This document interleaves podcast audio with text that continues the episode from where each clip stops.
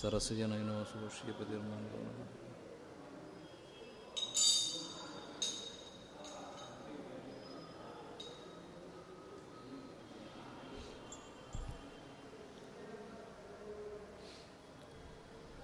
ಜಯತಿ ಹರಿರಚಿಂಚ ಸರ್ವದೇವೈಕವಂದ್ಯಃ ಪರಮಗುರುರಭೀಷ್ಟಾವಾಪ್ತಿತಃ ಸಜ್ಜನಾನಾಂ ನಿಖಿಲಗುಣಗಣಾರ್ಣೋ ನಿತ್ಯನಿರ್ಮುಕ್ತದೋಷಃ ಸರಸಯನಯನೋऽಸौ ಶ್ರೀಪತಿರ್ಮಾನದೋನಃ. ನಮಸ್ತೆ ಪ್ರಾಣೇಶ ಪ್ರಣತವಿಭವಾಯ ವನಿಮಗಾಃ ನಮಃ ಸ್ವಾಮಿನ್ ರಾಮಪ್ರಿಯತಮಃ ಹನೂಮನ್ ಗುರುಗುಣ ನಮಸ್ತುಭ್ಯಂ ಭೀಮಪ್ರಬಲತಮ ಕೃಷ್ಣೇಷ್ಟ ಭಗವನ್ ನಮಃ ಶ್ರೀಮನ್ಮಧ್ವ ಪ್ರತಿಶ ಸುದೃಶಂ ನೋ ಜಯ ಜಯ. ಆನಂದತೀರ್ಥೋಪದಿಷ್ಟಃ ನಿಧಿರ್ನಾರಾಯಣಾಹ್ವಯಃ ಪ್ರದರ್ಶಿತೋ ಯೇನ ಸಮ್ಯಕ್ ಜಯತೀರ್ಥಮುಪಾಸ್ಮಹೇ. ಅರ್ಥಿಕಲ್ಪಿತಕಲ್ಪೋಯಂ ಪ್ರತ್ಯರ್ಥಿಗಜಕೇಸರಿ ವ್ಯಾಸತೀರ್ಥಗುರುರ್ಭೂಯಾ ತಸ್ಮದಿಷ್ಟಾರ್ಥಸಿದ್ಧಯೇ. ಶ್ರೀಮತೋ ರಾಘವೇಂದ್ರಸ್ಯ ನಮಾಮಿ ಪದಪಂಕಜೇ ಕಾಮಿತಾಶೇಷಕಲ್ಯಾಣಕಲನಾಕಲ್ಪಪಾದಪೌ. ಮಹತ್ಕೃತಿಶತೇ ನಿತ್ಯಂ ವಿಶ್ವಶಿಕ್ಷಣದೀಕ್ಷಿತಾನ್ ವಿಶ್ವೇಶತೀರ್ಥಮುನೀನ್ ವಂದ್ಯೇ ವಿದ್ಯಾಗುರೂನ್ ಮಮ. ನಾರಾಯಣಂ ಸುರಗುರುಂ ಜಗದೇಕನಾಥಂ ಭಕ್ತಪ್ರಿಯಂ ಸಕಲಲೋಕನಮಸ್ಕೃತಂಚ ತ್ರೈಗುಣ್ಯವರ್ಜಿತಮಜಂ ಯುವಮಾಧ್ಯಮೀಶಂ ವಂದೇ ಭವಗ್ನಮರಾಸುರಸಿದ್ಧವಂದ್ಯಂ. ನಾರಾಯಣಾಯ ಪರಿಪೂರ್ಣಗುಣಾರ್ಣವಾಯ ವಿಶ್ವೋದಯಸ್ಥಿತಿಲಯೋನ್ಯತಿಪ್ರದಾಯ ಜ್ಞಾನಪ್ರದಾಯ ವಿಬುಧಾಸುರಸೌಖ್ಯದುಃಖಸತ್ಕಾರಣಾಯ ವಿತತಾಯ ನಮೋ ನಮಸ್ತೆ. ನಾರಾಯಣಂ ನಮಸ್ಕೃತ್ಯ ನರಂ ಚೈವ ನರೋತ್ತಮಂ ದೇವೀಂ ಸರಸ್ವತೀಂ ವ್ಯಾಸಂ ತತೋ ಜಯಮುದೀರಯೇ.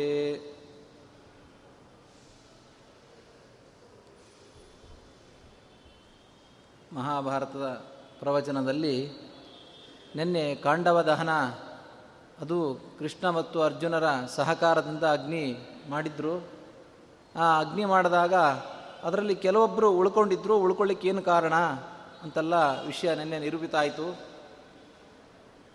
ಈಗ ಆ ಉಳ್ಕೊಂಡಿರ್ತಕ್ಕಂಥ ವ್ಯಕ್ತಿಯಲ್ಲಿ ಒಬ್ಬ ಮಯ ಮಾತ್ರ ಏನು ಹೇಳ್ದ, ನನ್ನನ್ನು ಉಳಿಸಿದ್ದಕ್ಕೆ ಪ್ರತಿಯಾಗಿ ನಾನು ವಿಶಿಷ್ಟನಾದಂತಹ ಶಿಲ್ಪಶಾಸ್ತ್ರವನ್ನು ತಿಳಿದಿದ್ದೇನೆ, ಆದ್ದರಿಂದ ನೀವೇನಾದರೂ ಪ್ರತ್ಯುಪಕಾರ ಪಡಿಬೇಕು ಅಂತ ಹೇಳಿದಾಗ, ನಮ್ಮ ಭರತವಂಶಜ ನಿಯಮದ ಪ್ರಕಾರ ಆಶ್ರಿತರಾಗಿ ಯಾರಿಗೆ ರಕ್ಷಣೆ ಕೊಟ್ಟಿರ್ತೀವಿ ಅವರಿಂದ ಪ್ರತಿಯಾಗಿ ಉಪಕಾರ ಪಡಿತಕ್ಕಂಥದ್ದು ಅಂತಿಲ್ಲ, ಆದ್ದರಿಂದ ನಾನೇನು ಬಯಸೋದಿಲ್ಲ, ನೀನು ಅಷ್ಟೂ ಕೊಡಲೇಬೇಕು ಅಂತ ಆಗ್ರಹ ಮಾಡ್ತಾ ಇದೆಯಾ, ಆದ್ದರಿಂದ ಕೃಷ್ಣ ಏನು ಹೇಳ್ತಾನೆ ಆ ಕೆಲಸವನ್ನು ಮಾಡು, ಅದರಿಂದ ನನಗೆ ಸಂತೋಷ ಆಗುತ್ತೆ ಅಂತ ಅರ್ಜುನ ಹೇಳಿದಾಗ ಕೃಷ್ಣನ ಹತ್ರನೇ ಮಯ ಕೇಳ್ತಾನೆ, ನಾನು ಏನು ಮಾಡಿದರೆ ಸಂತೋಷ ಆಗುತ್ತೆ ಅಂತ. ಆವಾಗ ಕೃಷ್ಣ ಹೇಳ್ತಾನೆ, ಒಂದು ಕ್ಷಣ ವಿಚಾರ ಮಾಡಿ ನೋಡು, ನಾನು ಹೇಳಿದ್ದು ಅವರಿಗೆ ಪ್ರೀತಿ ಆಗ್ತಕ್ಕಂಥದ್ದು, ನಿನಗೆ ಸಂತೋಷ ಆಗ್ತಕ್ಕಂಥದ್ದು ಕೆಲಸ ಅಂದರೆ ಒಂದಿದೆ, ಏನು ಅಂದರೆ ಈಗ ಇವರಿಗೆ ಒಂದು ದೊಡ್ಡ ಸಭೆಯನ್ನು ನಿರ್ಮಾಣ ಮಾಡಿಕೊಡು. ನೀನು ಹೇಗಿದ್ದರೂ ಅಸುರಶಿಲ್ಪಿ, ನಿನಗೆ ಬೇಕಾದಂತಹ ಅನೇಕ ವಿಧವಾದಂತಹ ಶಿಲ್ಪ ಚಾತುರ್ಯ ಅಂತಕ್ಕಂಥದ್ದು ನಿನಗಿದೆ, ಆದ್ದರಿಂದ ಆ ಶಿಲ್ಪ ಚಾತುರ್ಯವನ್ನು ಬಳಸಿ ಇವರಿಗೆ ಅದ್ಭುತವಾದಂಥ ಒಂದು ಸಭಾಗೃಹವನ್ನು ಮಾಡಿಕೊಡ್ಬೇಕು. ಅದು ಹೇಗಿರಬೇಕು ಅಂತಂದರೆ, ನೀನು ಅನೇಕ ಸಭಾಗೃಹಗಳನ್ನು ದಾನವ ಲೋಕದಲ್ಲಿ ಮುಂತಾದ ಬೇರೆ ಬೇರೆ ಲೋಕಗಳಲ್ಲೂ ಕೂಡ ನೀನು ನಿರ್ಮಾಣ ಮಾಡಿಕೊಟ್ಟಿದ್ದಿ. ಅಷ್ಟೇ ಅಲ್ಲದೆ ನೀನೊಬ್ಬ ಸ್ವಾಭಾವಿಕ ಶಿಲ್ಪಿ, ಆದ್ದರಿಂದ ಬೇರೆ ಬೇರೆ ಲೋಕಗಳಲ್ಲಿ ಏನೇನು ಸಭೆಗಳಿವೆ ಅನ್ನೋದ್ರ ಬಗ್ಗೆ ಅಧ್ಯಯನ ಮಾಡಿ ಅದರ ವೈಶಿಷ್ಟ್ಯವನ್ನು ಕೂಡ ನೀನು ತಿಳಿದಿದ್ದಿ. ಹಾಗಾಗಿ ಆ ಎಲ್ಲ ವೈಶಿಷ್ಟ್ಯಗಳು ಇಲ್ಲಿ ನಮಗೆ ಕಾಣಬೇಕು. ಈ ಸಭೆಯನ್ನು ಯಾರಾದರೂ ನೋಡಿದರೆ, ಬೇರೆ ಸಭೆಗಳನ್ನು ನೋಡಿದವರು ಬಂದು ನೋಡಿದ್ರೂ ಕೂಡ ಅವೆಲ್ಲ ಸಭೆಗಳಿಗಿಂತಲೂ ಇದು ಮಿಗಿಲಾಗಿದೆ, ಯಾಕೆಂದರೆ ಆ ಎಲ್ಲ ಸಭೆಗಳಿರತಕ್ಕಂಥ ಗುಣಗಳು ಈ ಒಂದು ಸಭೆಯಲ್ಲಿವೆ ಅನ್ನೋಷ್ಟು ಮಟ್ಟಿಗೆ ನೀನು ನಿರ್ಮಾಣ ಮಾಡಿಕೊಟ್ಟಿ ಅಂತಂದರೆ ಆವಾಗ ನನಗೂ ಸಂತೋಷ ಆಗುತ್ತೆ, ಜೊತೆಗೆ ಆ ಸಭೆಯಿಂದ ನೀನು ಅಪೇಕ್ಷೆ ಪಟ್ಟಂತಹ ಪಾಂಡವರಿಗೆ ಪ್ರತ್ಯುಪಕಾರ ಮಾಡಿದಾಗೂ ಆಗುತ್ತೆ. ಯಾಕೆಂದರೆ ಒಬ್ಬ ರಾಜ ಅಂತಾದಾಗ ಅವನಲ್ಲಿ ಅದ್ಭುತವಾದಂತಹ ವಸ್ತುಗಳು ಇದ್ದರೆ ಅವನು ವಿಶಿಷ್ಟನಾದ ರಾಜ ಅನಿಸ್ಕೊಳ್ತಾನೆ. ಸಾಮಾನ್ಯವಾಗಿದ್ದರೆ ಪ್ರಜೆಗಳು ಅವನನ್ನು ಅದ್ಭುತ ಅಂತ ತಿಳ್ಕೊಳ್ಳೋದೇ ಇಲ್ಲ. ಹಾಗಾಗಿ ನಮ್ಮದೆಲ್ಲ ಮನೆ ಇದ್ದರೆ ರಾಜರುಗಳದ್ದು ಅರಮನೆ ಇರುತ್ತೆ, ಯಾಕೆಂದರೆ ನಮ್ಮ ಮನ ಸ್ವಭಾವನೆ ಹಾಗೆ. ನಮಗಿಂತಲೂ ಅವರು ಶ್ರೇಷ್ಠರು ಅಂತ ಗೊತ್ತಾಗಬೇಕು ಅಂತಂದರೆ ನಾವು ಕಾಣ್ತಕ್ಕಂಥ ಪದಾರ್ಥಗಳಲ್ಲೂ ಕೂಡ ಅವರು ಅದ್ಭುತವಾಗಿ ಕಂಡ್ರೆ ಮಾತ್ರ ನಾವು ಅವರನ್ನು ಶ್ರೇಷ್ಠರು ಅಂತ ಸ್ವೀಕಾರ ಮಾಡ್ತಕ್ಕಂಥದ್ದು ಸಾಮಾನ್ಯ ಜನರ ಗುಣ. ಹಾಗಾಗಿ ಇಂಥ ಒಂದು ಸಭೆಯನ್ನು ನಿರ್ಮಾಣ ಮಾಡಿಕೊಡು. ಅದರಿಂದ ಅವರಿಗೆ ಸಂತೋಷ ಆಗುತ್ತೆ ಅಂತ ಹೇಳಿದಾಗ ಮಯನಿಗೂ ಖುಷಿ ಆಯ್ತಂತೆ. ಯಾಕೆ ತಾನು ಯಾವ ಶಾಸ್ತ್ರವನ್ನು ಕಲ್ತಿದ್ದೆ ಅದೇ ವಿಷಯದಲ್ಲಿ ಇವರಿಗೆ ಪ್ರತಿಪಕಾರ ಮಾಡ್ತಕ್ಕಂಥ ಒಂದು ಅವಕಾಶ ದೊರೀತಲ್ಲ ಅಂಥೇಳಿ ಅದ್ಭುತವಾದ ಒಂದು ಸಭಾಗೃಹವನ್ನು ನಿರ್ಮಾಣ ಮಾಡಲಿಕ್ಕೆ ಅವನು ಪ್ರಯತ್ನ ಮಾಡ್ತಾನೆ. ಇದೇ ಸಂದರ್ಭದಲ್ಲಿ ಕೃಷ್ಣ ಇಷ್ಟು ದಿವಸ ಪಾಂಡವರ ಜೊತೆಗೇನಿದ್ದ ಬಹಳ ತಿಂಗಳಾಗಿತ್ತು ಬಂದು ತನ್ನ ತಂದೆ ತಾಯಿನ ನೋಡಬೇಕು ಅಂತ ಅವನಿಗೆ ಮನಸ್ಸಾಗ್ತದಂತೆ. ಮನಸ್ಸಾಗಿ ಅಲ್ಲಿಂದ ತಾನು ದ್ವಾರಕೆಗೆ ಹೊರಡಲಿಕ್ಕೆ ಇಚ್ಛೆ ಪಡ್ತಾನೆ. ಆ ದ್ವಾರಕೆಗೆ ಹೋಗಲಿಕ್ಕೆ ಇಚ್ಛೆ ಪಟ್ಟಾಗ ಭಗವಂತನಿಗೇನು ಯಾವ ಇಚ್ಛೆ, ಆದರೆ ಲೋಕವನ್ನು ಮರ್ತ್ಯಾವತಾರಸ್ತು ಇಹ ಮರ್ತ್ಯ ಶಿಕ್ಷಣಂ, ಯಾವುದಾದ್ರು ಒಂದು ಬಂಧುಗಳ ಮನೆಗೆ ಬಂದಿದ್ದೀವಿ, ಪರಿಚಿತರ ಮನೆಗೆ ಬಂದಿದ್ದೀವಿ ಅಂದರೆ ತುಂಬ ದಿವಸ ಅಲ್ಲೇ ತಳ ಊರಿ ಕೂಡಬಾರದು. ಅದರಿಂದ ಅವ್ರಿಗೂ ಅನಾದರ ಉಂಟಾಗ್ಬೋದು, ಅಥವಾ ತಾನು ಯಾವ ಮನೆಯಿಂದ ಬಂದಿರ್ತಾನೆ ಆ ಮನೆಯಲ್ಲಿ ಆಗ್ತಕ್ಕಂಥ ಅವ್ಯವಸ್ಥೆಗಳು ಎಲ್ಲೋ ಒಂದು ಕಡೆ ಕೂತರೆ ಅದು ಗೊತ್ತೇ ಆಗೋದಿಲ್ಲ. ಈ ಎಲ್ಲ ಕಾರಣಗಳಿಂದ ಒಬ್ಬ ಗೃಹಸ್ಥನಾದವನು, ರಾಜನಾದವನು ತನ್ನ ಊರನ್ನು ಬಿಟ್ಟು ಬೇರೆ ಕಡೆ ತುಂಬ ವಾಸ ಮಾಡಬಾರ್ದು, ಅವಶ್ಯಕತೆ ಎಷ್ಟಿದೆಯೋ ಅಷ್ಟು ಮಾತ್ರ ವಾಸ ಮಾಡಬೇಕು ಅಂತ ಅನ್ನೋ ಒಂದು ನೀತಿಯನ್ನು ತಿಳಿಸ್ಕೊಡ್ಲಿಕ್ಕೋಸ್ಕರ ಕೃಷ್ಣ ಪರಮಾತ್ಮ ಇಲ್ಲಪ್ಪ ನನ್ನ ತಂದೆ ತಾಯಿಗಳು ನೆನಪಾಗ್ತಾ ಇದೆ, ನೋಡಿ ಬರಬೇಕು, ಆದ್ದರಿಂದ ದಯವಿಟ್ಟು ಹೋಗಿ ಬರ್ತೇನೆ ಅಂತ. ಎಷ್ಟು ದಿವಸ ಇದ್ದರೂ ಪಾಂಡವರಿಗೆ ನಮ್ಮಂಥ ಸಾಮಾನ್ಯ ಮನುಷ್ಯರಿಗೆ ಅನಿಸ್ಬೋದು ಏನಂದರೆ ಯಾರಾದರೂ ಪರಿಚಿತರು ಬಂದರೆ ಇವರೇನು ಬಹಳ ದಿವಸ ಆಯ್ತಲ್ಲ ಇಲ್ಲೇ ಊರು ಬಿಟ್ಟಿದ್ದಾರೆ ಠಿಕಾಣಿ, ಇವತ್ತು ಸ್ವಾಮಿಗಳು ಅಥವಾ ಯಾರೋ ಮಂತ್ರಿಗಳು ಅಂತ ಅನ್ನೋ ವ್ಯಕ್ತಿಗಳು, ದೊಡ್ಡ ದೊಡ್ಡ ವ್ಯಕ್ತಿಗಳು ಬಂದಾಗ ಬಹಳ ಖುಷಿ ಆಗ್ತದೆ ನಮ್ಮ ಮನೆಗೆ ಬಂದರಲ್ಲ ಅಂತ. ಬಹಳ ದಿವಸ ಅಲ್ಲೇ ವಾಸ ಮಾಡಿದರೆ ಅವರಲ್ಲಿರೋ ಮಹತ್ವ ಬುದ್ಧಿ ನಮ್ಮಲ್ಲಿ ಕಡಿಮೆ ಆಗ್ತದೆ, ಯಾಕೆಂದರೆ ನಾವು ಸಾಮಾನ್ಯ ಮನುಷ್ಯರಾದ್ದರಿಂದ. ಆದರೆ ಪಾಂಡವರು ದೇವಾಂಶ ಸಂಭೂತರು, ಜೊತೆಗೆ ಕೃಷ್ಣನ ಮೇಲೆ ಅತ್ಯಂತ ಪ್ರೀತಿ ಉಳ್ಳವರು, ನಮಗೆ ಪ್ರೀತಿ ಪಾತ್ರರು, ಎಷ್ಟು ದಿವಸ ಇದ್ದರೂ ನಮಗೆ ಬೇಸರ ಆಗೋದಿಲ್ಲ. ಹಾಗಾಗಿ ಅವರಿಗೆ ಕಳಿಸ್ಕೊಡ್ಲಿಕ್ಕೆ ಮನಸ್ಸೇ ಇಲ್ಲ. ಆದರೆ ಅರ್ಜುನ ಮೊದಲಾದವರು ಆಲೋಚನೆ ಮಾಡ್ತಾರೆ, ತಂದೆ ತಾಯಿ ನೋಡಬೇಕು ಅಂತ ಹೇಳಿದಾಗ ಆ ಕೃಷ್ಣನ ಅಪೇಕ್ಷೆ ಈಡೇರಿಸೋದು ಕೂಡ ನಮ್ಮ ಕರ್ತವ್ಯ ಅಂಥೇಳಿ ಒಲ್ಲದ ಮನಸ್ಸಿಂದ ಕೃಷ್ಣ ಹೋಗ್ಬರಲಿಕ್ಕೆ ಒಪ್ಕೋತಾರೆ. ಆ ಒಪ್ಕೊಂಡ ಮೇಲೆ ಕೃಷ್ಣ ಹೇಗೆ ನಡ್ಕೊಂಡ, ಆ ನಡ್ಕೊಂಡಿರ್ತಕ್ಕಂಥ ರೀತಿ ನಮಗೆಲ್ಲರೂ ಕೂಡ ಅನುಕರಣೆ ಯಾವುದು. ಯಾಕೆಂದರೆ ಕೃಷ್ಣ ಮನಸ್ಸು ಮಾಡದ ಇದ್ದಕ್ಕಿದ್ದಂಗೆ ಯಾರ್ದೋ ಸೇವಕರಿಗೆ ಹೇಳ್ದ, ಒಂದು ಬುಟ್ಟಿಯಲ್ಲಿ ತನ್ನ ಬಟ್ಟೆಗಳನ್ನ ಹಾಕ್ಕೊಂಡ, ರಥ ಹತ್ಕೊಂಡ ಹೋದ ಅಂತ ಹಿಂಗೆ ಮಾಡಲೇ ಇಲ್ಲ. ಒಬ್ಬ ಗೃಹಸ್ಥರಾದವನು ಒಂದು ಊರನ್ನು ಬಿಟ್ಟು ಮತ್ತೊಂದು ಊರಿಗೆ ಹೋಗಬೇಕಾದ್ರೆ ತನಗೆ ಯಾರು ಅಲ್ಲಿ ದೊಡ್ಡವರು ಅಂತಿದ್ದಾರೆ, ಚಿಕ್ಕವರು ಅಂತಿದ್ದಾರೆ, ಅವರಿಗೆ ಯಥೋಚಿತವಾಗಿರತಕ್ಕಂಥ ಸತ್ಕಾರಗಳನ್ನು ಮಾಡಿ ಅವರಿಂದ ಖುಷಿಯಿಂದ ಬೀಳ್ಕೊಡ್ಬೇಕು. ನನಗೆ ಗೊತ್ತೇ ಇಲ್ಲ ಹೋಗೇ ಬಿಟ್ರ ಇವರು ಅನ್ನೋ ಭಾವನೆ ಅವರು ಬರಬಾರ್ದು. ಅವರು ಇಲ್ಲಿಂದ ಹೋದ ಮೇಲೂ ಕೂಡ ಅವರ ನೆನಪಲ್ಲಿ ಉಳಿದವರು ಅಲ್ಲಿ ಕಾಲ ಕಳೆದಿರಬೇಕು. ಆ ರೀತಿಯಾದ ಸನ್ನಿವೇಶದಲ್ಲಿ ನಾವು ಬೇರೆ ಊರಿಗೆ ಹೋಗಬೇಕು ಅನ್ನೋದನ್ನು ತಿಳಿಸ್ಕೊಡ್ಲಿಕ್ಕೋಸ್ಕರ ತಂಗಿಯಾದ ಮೊದಲು ಸುಭದ್ರೆ, ಯಾಕೆಂದರೆ ಇವರು ಸಂಬಂಧ ಆಗಿರೋದೇ ಸುಭದ್ರೆಯಿಂದ, ಆದ್ದರಿಂದ ತಂಗಿಯಾದ ಸುಭದ್ರೆಯಲ್ಲಿ ಹೋಗಿ ಅವಳನ್ನು ಪ್ರೀತಿಪೂರ್ವಕವಾದ ಆಲಿಂಗನ ಮಾಡಿ ಹೋಗಿ ಬರ್ತೇನೆ ಅಂತ ಅವಳಿಗೆ ಅಭಿನಂದನೆ ಸಲ್ಲಿಸಿ ಅಲ್ಲಿಂದ ದ್ರೌಪದಿ ಅವರು ಕೂಡ ತಂಗಿಯೇ ಆದ್ದರಿಂದ ಅವರನ್ನು ಕೂಡ ಸಂಧಿಸಿ ಅವ್ರಿಗೂ ಹೋಗಿ ಬರ್ತೇನೆ ಅನ್ನೋ ವಿಚಾರವನ್ನು ತಿಳಿಸಿ ಅಲ್ಲಿ ಧೃತರಾಷ್ಟ್ರ, ಕುಂತಿ ಮೊದಲಾದವರಿಗೆಲ್ಲ, ಅಲ್ಲಿ ಯಾರು ಧರ್ಮರಾಜ, ಕುಂತಿ ಮೊದಲಾದವರಿಗೆಲ್ಲರೂ ಕೂಡ ನಾನು ಹೋಗಿ ಬರ್ತೇನೆ ಅಂತ ವಿಚಾರವನ್ನು ಪ್ರತಿಯೊಬ್ಬರಿಗೂ ಕೂಡ ತಿಳಿಸಿ ಹೊರಡೋ ಸಮಯದಲ್ಲಿ ಹಾಗೆ ಹೊರಡಬಾರ್ದು, ಸಮಯ ಮುಹೂರ್ತ ಇವುಗಳನ್ನೆಲ್ಲ ನೋಡಿ ಹೊರಡಬೇಕು. ಊರಿಂದ ಊರಿಗೆ ಪ್ರಯಾಣ ಮಾಡಬೇಕಾದ್ರೆ ನಮ್ಮ ಶಾಸ್ತ್ರ ಹೇಳುತ್ತೆ ಸರಿಯಾದ ಕಾಲದಲ್ಲಿ ಸರಿಯಾದ ಯೋಗದಲ್ಲಿ ನಾವು ಇಲ್ಲಿಂದ ಹೊರಟ್ರೆ ಪುನಃ ನಾವು ಅಲ್ಲಿ ತಲುಪ್ತೀವಿ, ಅಲ್ಲಿಂದ ಇಲ್ಲಿ ವಾಪಸ್ ಬರಲಿಕ್ಕೆ ಅವಕಾಶ ಆಗುತ್ತೆ. ಎಷ್ಟೋ ಜನ ಇಲ್ಲಿಂದ ಹೊರಟು ಬಿಟ್ವಿ ಅಂದರೆ ವಾಪಸ್ ಬರ್ತೀವಿ ಅನ್ನೋ ಗ್ಯಾರಂಟಿ ನಮಗಿಲ್ಲ. ಯಾಕೆ ಅಂದರೆ ನಾವು ಹೋಗಿರ್ತಕ್ಕಂತಹ ಕಾಲ ಎಂಥದ್ದು, ಅದು ದುಷ್ಟಕಾಲ ಅಂತಾದರೆ ಆ ಕಾಲದ ಪ್ರಭಾವದಿಂದ ನಾವು ನಶಿಸಿ ಹೋಗಿಬಿಡ್ತೇವೆ, ಅಥವಾ ಏನೋ ಅನಾನುಕೂಲ ಆಕ್ಸಿಡೆಂಟ್ ಮುಂತಾದವುಗಳಾಗ್ತಕ್ಕಂತಹ ಸಂಭವ ಇರ್ತದೆ. ಹಾಗಾಗಿ ಸರಿಯಾದ ಕಾಲ ಇವುಗಳನ್ನು ಆಲೋಚನೆ ಮಾಡಿ ಆ ಸಮಯದಲ್ಲಿ ಪ್ರಯಾಣವನ್ನು ಮಾಡಬೇಕು. ಅಕಸ್ಮಾತಾಗಿ ಆ ಸರಿಯಾದ ಕಾಲ ಮಾಡಿ ಕೂಡಿ ಬರಲಿಲ್ಲ ಅಂದರೆ ಅನಿವಾರ್ಯತೆಯಿಂದ ಹೋಗೋ ಪರಿಸ್ಥಿತಿ ಇದೆ ಅಂದರೆ ಅದಕ್ಕೊಂದು ಉಪಾಯಗಳನ್ನು ಹೇಳಿರ್ತಾರೆ ಶಾಸ್ತ್ರಗಳಲ್ಲಿ. ಇಂತಹ ಕೆಲಸವನ್ನು ಮಾಡಿ ಹೋದರೆ ಆವಾಗ ಕೆಟ್ಟ ಕಾಲದಲ್ಲಿ ಹೋದರೂ ಕೂಡ ಅದು ಪರಿಣಾಮ ಬೀರೋದಿಲ್ಲ ಅಂತ. ಅದಕ್ಕಿಂತಲೂ ಹೆಚ್ಚಿನದಾಗಿ ಹೇಳ್ತಾರೆ ಬ್ರಾಹ್ಮಣರ ಆಶೀರ್ವಾದ ತೊಗೊಂಡು ಹೋಗಬೇಕು. ಪುಣ್ಯಾವಚನ ಸ್ವಸ್ತಿವಾಚನಗಳನ್ನು ಬ್ರಾಹ್ಮಣರಿಂದ ಮಾಡಿಸ್ಕೊಂಡು ಹೋದರೆ, ಅದಕ್ಕೆ ನಮ್ಮಲ್ಲಿ ಊರಿಗೆ ಹೋಗೋ ಪದ್ಧತಿ ಬಂದರೆ ಇವತ್ತು ಉಳ್ಕೊಂಡಿರೋದು ಯಾರಾದರೂ ಹಿರಿಯರಿದ್ದರೆ ನಮಸ್ಕಾರ ಮಾಡ್ತೀವಿ, ಬ್ರಾಹ್ಮಣರಿದ್ದರೆ ನಮಸ್ಕಾರ ಮಾಡಿ ಊರಿಗೆ ಹೋಗ್ತಕ್ಕಂತಹ ಒಂದು ಕರ್ಮ, ಅಂದರೆ ಊರಿಗೆ ಹೋಗ್ತಕ್ಕಂಥ ಒಂದು ರೀತಿ ಇವತ್ತು ಉಳಿದಿದೆ. ಅದರ ಮೂಲ ಏನು ಅಂತಂದರೆ ಬ್ರಾಹ್ಮಣರಿಂದ ಸ್ವಸ್ತಿವಾಚನವನ್ನು ಮಾಡಿಸ್ಕೊಂಡೇ ಹೊರಡಬೇಕು. ಹಾಗೆ ಹೊರಡಬಾರದು. ಯಾಕೆಂದರೆ ಮುಂದೆ ಏನು ಆಪತ್ತು ಬರುತ್ತೋ ಯಾರಿಗೆ ಗೊತ್ತು. ಆದ್ದರಿಂದ ಬ್ರಾಹ್ಮಣರಿಂದ ಆಪತ್ತನ್ನು ಪರಿಹಾರವಾದಂಥ ಆಶೀರ್ವಾದವನ್ನು ತಗೊಂಡೇ ಹೊರಡಬೇಕು. ಹೀಗಾಗಿ ಕೃಷ್ಣನು ಕೂಡ ಅದನ್ನೆಲ್ಲ ಮಾಡಿಸ್ತಾನೆ. ಅಲ್ಲಿ ಧರ್ಮರಾಜನಿಗೆಲ್ಲ ಹೇಳಿದ ಮೇಲೆ ಅನೇಕ ಜನ ಬ್ರಾಹ್ಮಣರನ್ನು ಕರೆಸಿ ಅವ್ರ ಮೂಲಕ ಸ್ವಸ್ತಿವಾಚನವನ್ನು ಮಾಡಿಸ್ಕೋತಾನೆ. ಸ್ವಸ್ತಿವಾಚನ ಮಾಡಿಸ್ಕೊಂಡು ಅವರಿಗೆಲ್ಲ ಬೇಕಾದಷ್ಟು ದಕ್ಷಿಣೆ ಕೊಟ್ಟು ಅಲ್ಲಿಂದ ಹೊರಡಲಿಕ್ಕೆ ತಾನು ಶುರು ಮಾಡ್ತಾನೆ. ಸರಿ, ಕೃಷ್ಣ ಹೋದ ಅಂತಂದರೆ ಇಲ್ಲಿರ್ತಕ್ಕಂಥ ಪಾಂಡವರು ಹೇಗೆ ಅವನ್ನ ಬೀಳ್ಕೊಟ್ರು ಅಂದರೆ, ಬೀಳು ಯಾರಾದರೂ ಮನೆಗೆ ಅತಿಥಿಗಳು ಬಂದಾಗ ಹೇಗೆ ಬೀಳ್ಕೊಡ್ಬೇಕು? ನಮ್ಮ ಪಾಡಿ ನಾವು ಮನೇಲಿ ಏನೋ ಕೆಲಸ ಮಾಡ್ಕೊಂಡಿರೋದು, ಹೋಗಿ ಬರ್ತೀವಿ ಅಂದರೆ ಹೋಗಿ ಬನ್ನಿ ಅಂತ ಈ ರೀತಿ ಮಾಡಿದ್ರೆ ನಾವು ಅವರಿಗೆ ಅಗೌರವ ಅನಾದರ ತೋರಿಸ್ದಂಗೆ ಆಗ್ತದೆ. ಹಾಗಾಗಿ ಯಾರಾದರೂ ಅತಿಥಿಗಳು ಸಂಬಂಧಿಕರು ಮನೆಗೆ ಬಂದಾಗ ಒಂದು 4 ಹೆಜ್ಜೆ ಅವ್ರ ಜೊತೆಗೆ ಹೋಗಿ ಸಂತೋಷದಿಂದ ಮಾತಾಡಿ ಅವ್ರನ್ನ ಬಿಟ್ಟು ಬರಬೇಕು. ಈ ಒಂದು ವೃತ್ತವನ್ನು ತಿಳಿಸೋದಕ್ಕೆ ಈ ಮಹಾಭಾರತದಲ್ಲಿ ಈ ಕೃಷ್ಣನ ಪ್ರಯಾಣದ ಪ್ರಸಂಗವನ್ನು ತಗೊಂಡಿದ್ದಾರೆ. ಹೇಗೆ ಮಾಡಿದರು ಅಂತಂದರೆ, ಅಲ್ಲಿ ರಥದಲ್ಲಿ ಕೃಷ್ಣ ಕುಳಿತರೆ ಧರ್ಮರಾಜ ರಥದ ಸಾರಥಿ ಆದನಂತೆ, ಒಬ್ಬ ಸಾರಥಿ ಇದ್ದ, ಸಾರಥಿಯನ್ನು ಕೆಳಗಿಳಿಸಿ ಸ್ವಲ್ಪ ದೂರ ಬಿಟ್ಟುಕೊಡ್ಬೇಕಲ್ವ. ಹಿಂದಿನ ಕಾಲದ, ಇವತ್ತಾರು ನಾವು 4 ಹೆಜ್ಜೆ ಅಂತೀವಿ, ಹಿಂದಿನ ಕಾಲದಲ್ಲಿ ಊರಿನ ಗಡಿ ಅಂತ ಒಂದು ಇರ್ತಿತ್ತು. ಊರಿನ ಗಡಿ, ಇವತ್ತು ಸೀಮೋಲ್ಲಂಘನ ಅಂತಂದು, ಅಲ್ಲಿವರೆಗೂ ಬಿಟ್ಟುಕೊಡ್ತಕ್ಕಂಥ ಪದ್ಧತಿ ಇತ್ತಂತೆ. ಹಾಗಾಗಿ ಆ ಸೀಮಾ ಪ್ರದೇಶದವರೆಗೂ ಈ ಪಾಂಡವರು ಅನುಸರಿಸಿದರು ಕೃಷ್ಣನನ್ನು. ಅನುಸರಿಸಬೇಕಾದ್ರೆ ಧರ್ಮರಾಜ ತಾನು ರಥವನ್ನು ಓಡಿಸ್ತಕ್ಕಂತಹ ಡ್ರೈವರ್ನ ಪಕ್ಕಕ್ಕೆ ಕೂಡಿಸಿ ತಾನು ಕುಳಿತುಕೊಂಡ. ಭೀಮಸೇನ ದೊಡ್ಡ ಛತ್ರವನ್ನು ಹಿಡಿದ.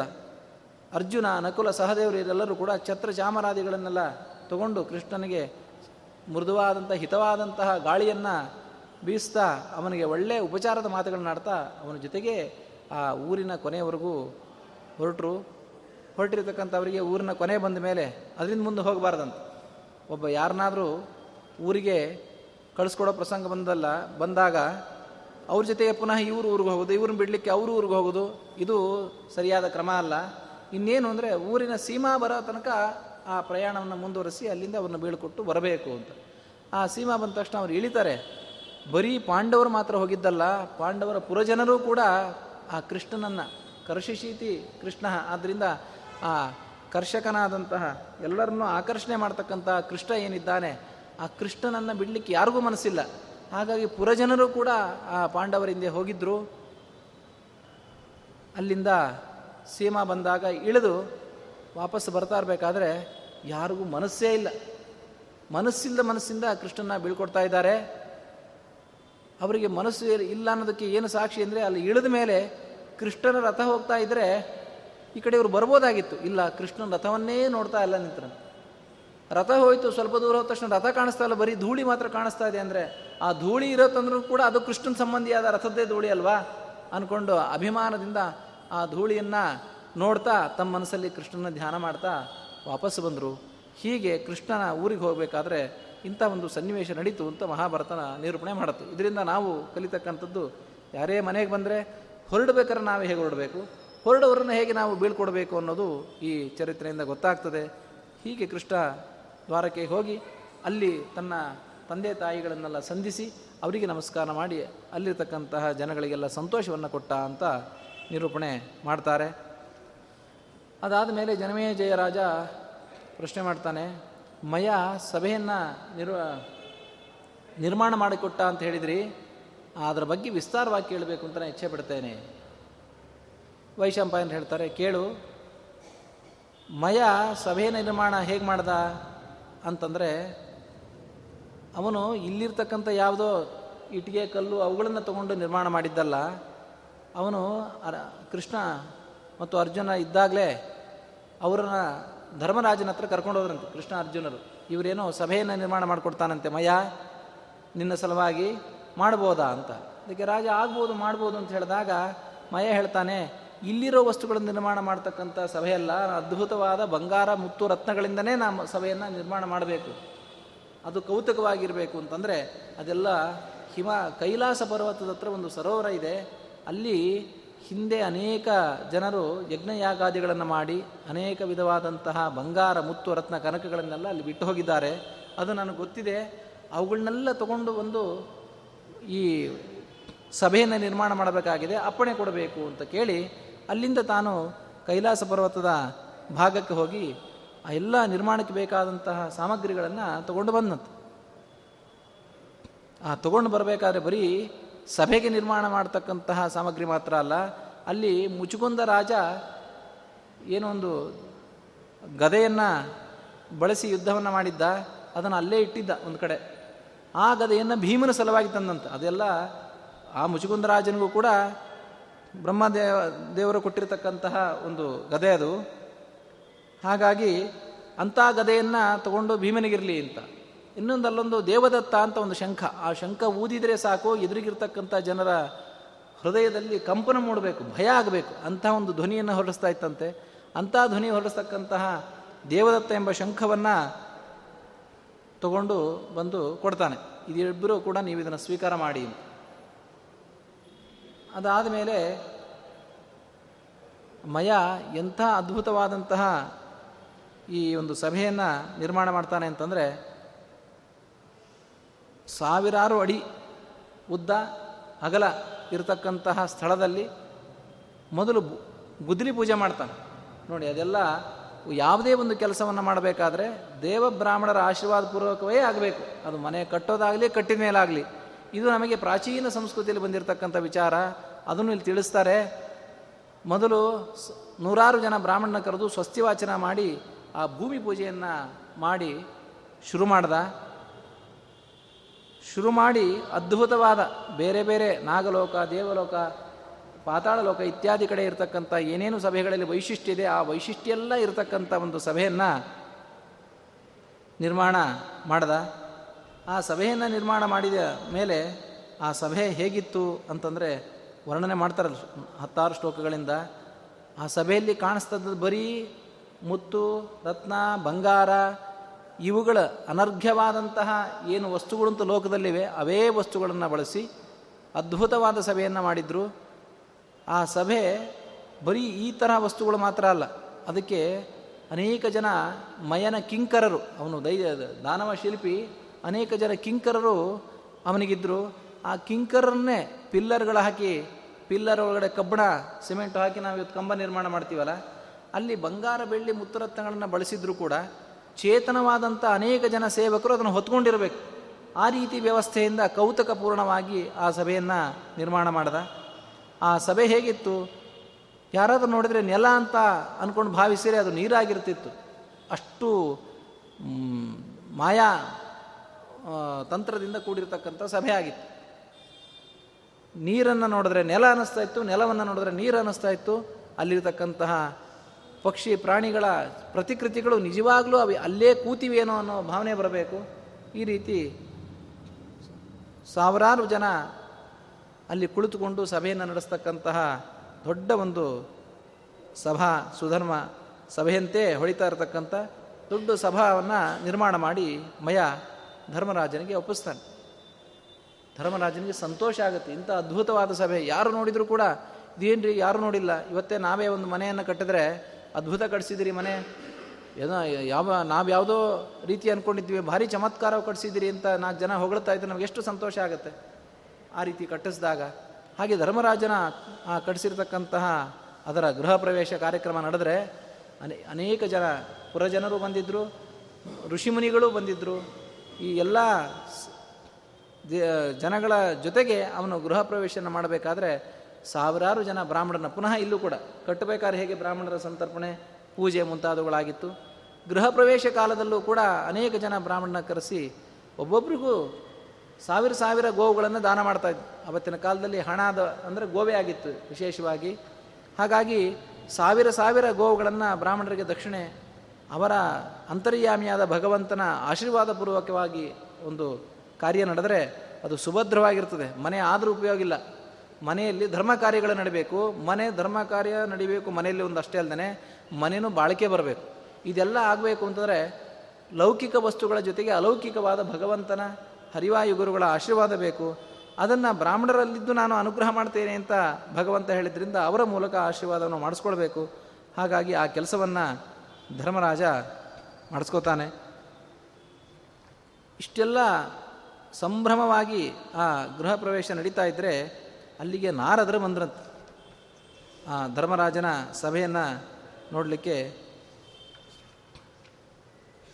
ನಾರದರು ಬಂದರು. ಆ ನಾರದರು ಬರಬೇಕಾದ್ರೆ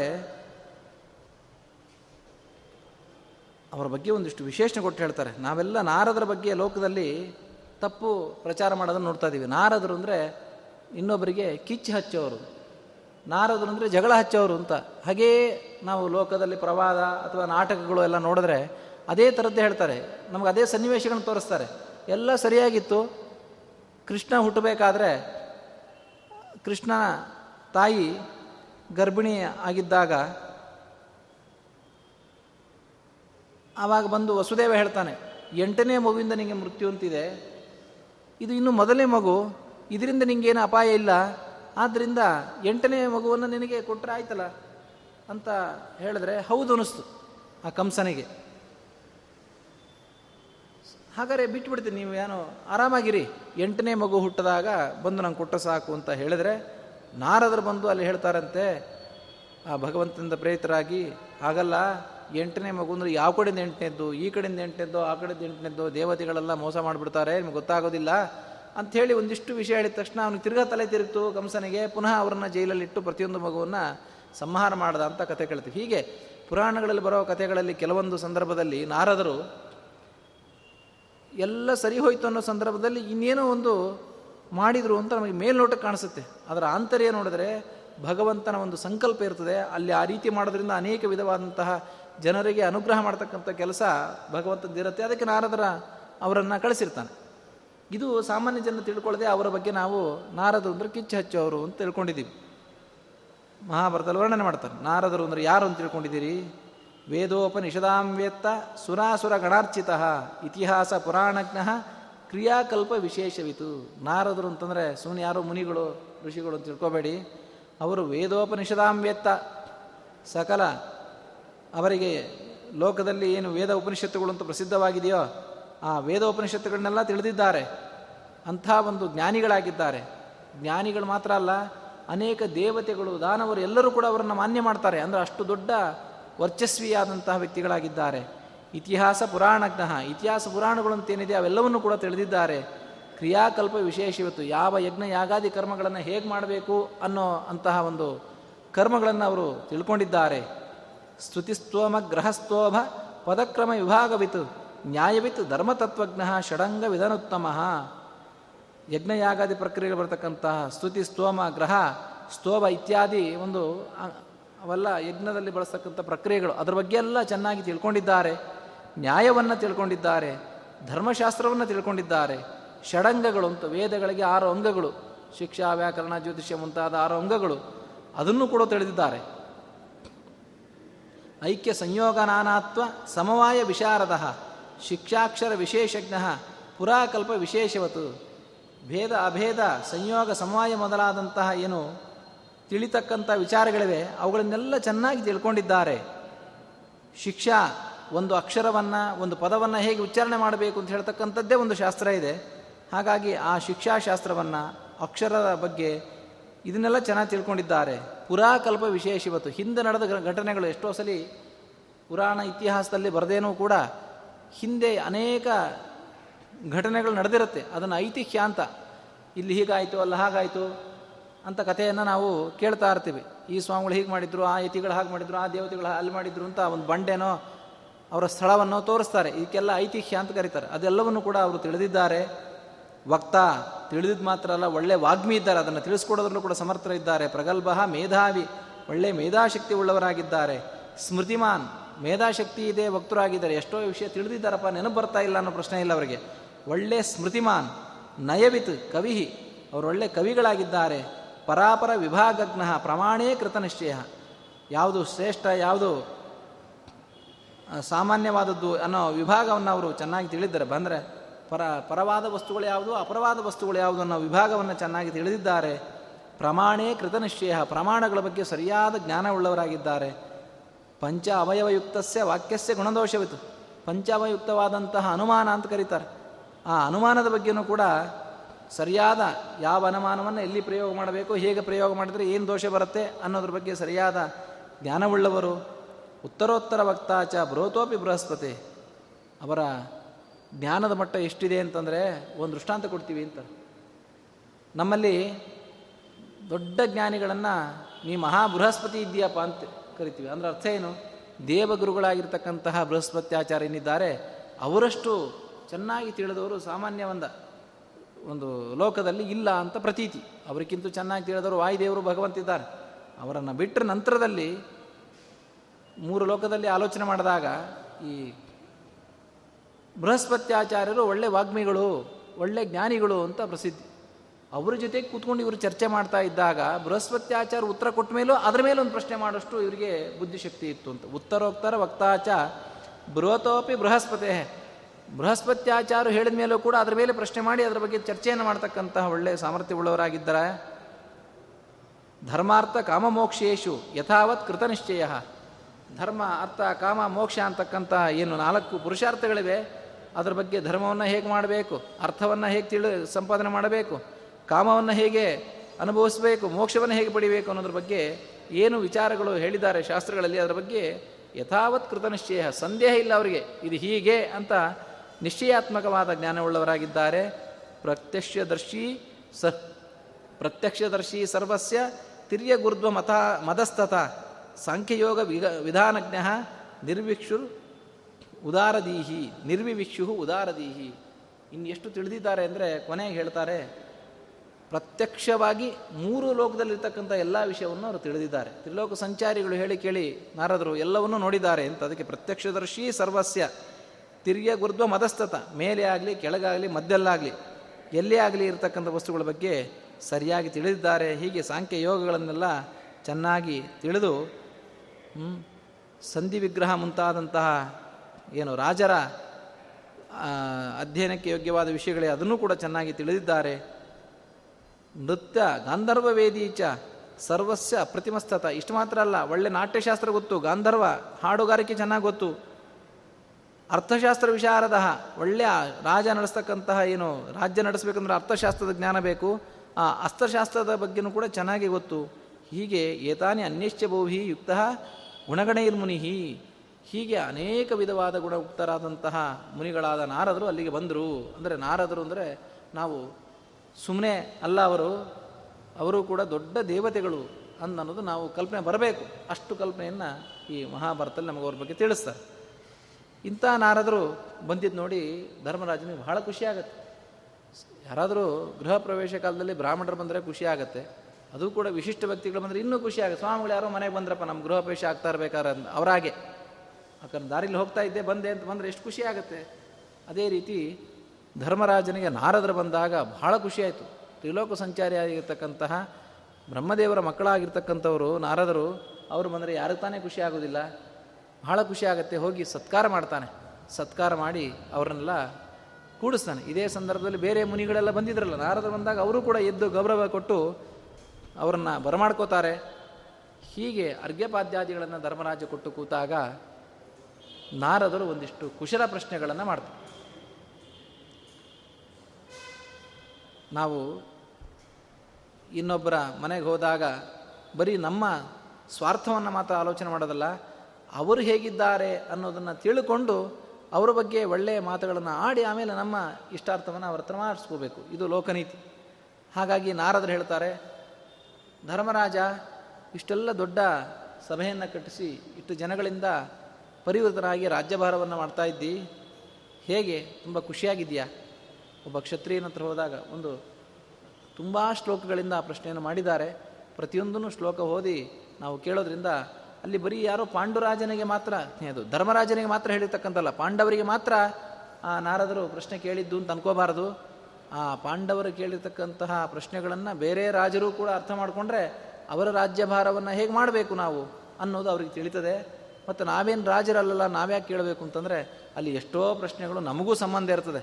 ಒಂದು ರಾಜನಿಗೆ ಹೇಳಿದ್ರೆ, ರಾಜನಿಗೆ ಅರಮನೆಯನ್ನು ಭದ್ರವಾಗಿ ಕಾಪಾಡಬೇಕು ಅಂತ ಹೇಳಿದ್ರೆ ನಮ್ಮ ಸಣ್ಣ ಮನೆಗಳನ್ನು ನಾವು ಭದ್ರವಾಗಿ ಕಾಪಾಡ್ಕೊಳ್ಬೇಕು ಅಂತ.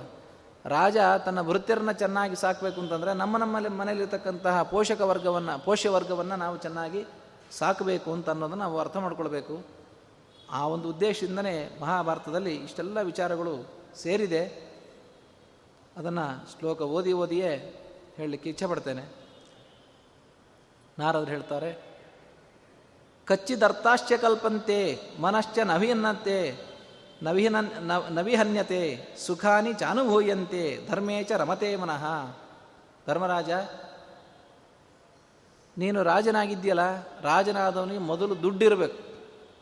ಯತಿಯಾದವರಿಗೆ ದುಡ್ಡಿಲ್ಲ ಅಂದರೆ ಅವರ ಯೋಗಶಕ್ತಿಯಿಂದ ಅವರು ವಿರಕ್ತರು, ಬದುಕ್ಬೋದು. ರಾಜನಾದವನಿಗೆ ದುಡ್ಡಿಲ್ಲ ಅಂತಂದರೆ ರಾಜ್ಯಭಾರ ಮಾಡಲಿಕ್ಕೆ ಸಾಧ್ಯ ಇಲ್ಲ. ಅದಕ್ಕೆ ಮೊದಲೇ ಪ್ರಶ್ನೆ ಮಾಡ್ತಾ ಇದ್ದಾರೆ, ಏನಪ್ಪ ಧರ್ಮರಾಜ, ನಿನ್ನ ರಾಜ್ಯಭಾರದಲ್ಲಿ ಮಾಡ್ತಾ ಇರಬೇಕಾದ್ರೆ ನಿನಗೆ ಬೇಕಾದ ಅಷ್ಟು ಅರ್ಥಸಿದ್ಧಿ ಆಗ್ತಾ ಇದೆಯಾ? ಟ್ಯಾಕ್ಸ್ ಹಾಕಿ ಜನಗಳ ಹತ್ರ ಏನು ತೊಗೊಳ್ಬೇಕಲ್ಲ, ಅದನ್ನು ಸರಿಯಾಗಿ ಎಷ್ಟು ಬೇಕೋ ಅಷ್ಟು ತೊಗೊಳ್ತಾ ಇದೆಯಾ? ಕೊಚ್ಚಿದ ಅರ್ಥಾಶ್ಚ ಕಲ್ಪಂತೆ, ಬೇಕಾದಷ್ಟು ಹಣ ಬರ್ತಾ ಇದೆಯಾ?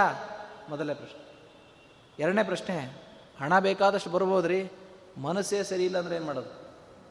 ಬೇಕಾದಷ್ಟು ಹಣ ಬಿದ್ದಿರುತ್ತೆ, ಎಷ್ಟೋ ಜನ ನಾವು ಕೇಳ್ತೀವಿ, ಬೇಕಾದಷ್ಟು ಇದೆ ರೀ, ಮನಸ್ಸು ಶಾಂತಿ ಇಲ್ಲ, ನನಗೆ ಭಾಳ ಕಿರಿಕಿರಿ ಆಗಿದೆ ರೀ, ಮನೆಯಲ್ಲಿ ಅವ್ರ ಗಲಾಟೆ, ಈ ಸಂಬಂಧಿಕರು ಈ ಗಲಾಟೆ, ಅವರು ಅಕ್ಕಪಕ್ಕದವ್ರು ಇಷ್ಟೆಲ್ಲ ನನಗೆ ಕಾಟ ಕೊಡ್ತಾ ಇದ್ದಾರೆ, ಇದರಿಂದ ನನಗೆ ಮನಸ್ಸಿಗೆ ನೆಮ್ಮದಿ ಇಲ್ಲ ಆಗಿದೆ. ಬೇಕಾದಷ್ಟು ಭೋಗಭಾಗ್ಯ ಇದೆ, ಮನಸ್ಸಿಗೆ ನೆಮ್ಮದಿ ಇಲ್ಲ. ಮನಸ್ಸಿಗೆ ನೆಮ್ಮದಿ ಇಲ್ಲ ಅಂತಂದರೆ ಭೋಗಭಾಗ್ಯ ಇದ್ರೇನು ಉಪಯೋಗ? ಅದಕ್ಕೆ ಎರಡನೇ ಪ್ರಶ್ನೆ ಅದನ್ನು ಕೇಳ್ತಾರೆ. ಏನು ಅಂದರೆ, ಮನಶ್ಚ ನವಿಹನ್ಯತೆ, ಮನಸ್ಸು ಆನಂದವಾಗಿದೆಯಾ? ಕಿರಿಕಿರಿ ಖೇದ ಆಗ್ತಾ ಇಲ್ವ ನಿನ್ನ ಮನಸ್ಸಿಗೆ?